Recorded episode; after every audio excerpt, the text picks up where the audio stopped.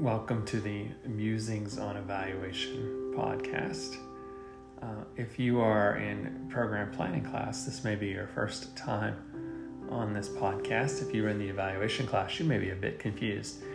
Uh, I am recording the next two episodes on concepts that are really from program planning, but I'm intentionally leaving them in here uh, to kind of point out the, the overlap and uh, the, the, relevance of evaluation to to program planning.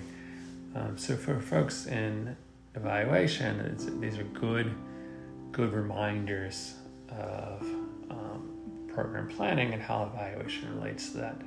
Um, so today we're going to talk about mission and vision. So one of the challenges with mission and vision statements is they're really pretty inconsistently used uh, and how people develop them. What I want to give you here are some best practices. Um, recognizing that what you see when you kind of look for examples are not always going to look like this. Um, but I think these are best practices to go by. So, a mission statement is the reason you exist, why you do what you do, why your organization does what it does. Um, and often within that, you'll include the how you do it. So, I'll give an example. I was doing some painting today. Uh, and on the inside of the box, a spray paint box, so we ordered, there was like six of them in a box um, the company is Rust-Oleum. Um, and on the inside of the box is their mission statement. And it says to create and retain customers. And I thought to myself, that was, first of all, I was like, that's clearly a mission statement. Okay. It, it, it tells me why they do what they do, but it doesn't really tell me what they do. So, so there's some value there, but I think it needs to be more. And what I would suggest for Rust-Oleum is to create and retain customers by selling top quality paint. They may do more than that. I actually don't really know what they do. But incorporate your reason for existing and how you do that. I would also probably quibble that their reason for existing isn't to create and retain customers. I think they could be better than that. Um, but it gets us there. Okay.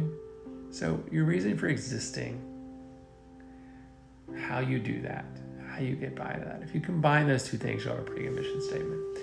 The vision statement, and this is the one I see most oftenly all over the map. Let's say it's all over the map of how people do it.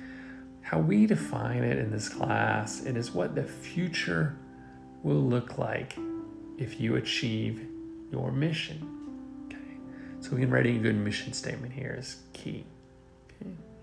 So it's a future oriented statement. Okay. When I worked in Arlington Parks and Recreation, our vision statement was Arlington will be the happiest, healthiest place to live, work, learn, and play. Now, that's not obviously a current reality, but that's a vision statement. That's what you hope to achieve. So think of those as future oriented statements. If you look at them and there's words like plan and develop, those aren't really future oriented. That's what you're doing. That sounds more like a mission statement. Vision statement is what the world will look like if you achieve your mission. So often it's easier to think of those as future oriented statements.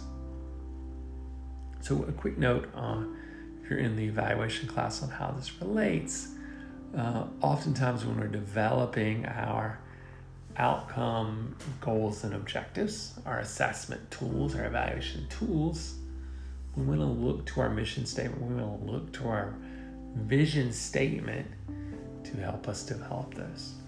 Okay. As always, thanks for listening and have a great day.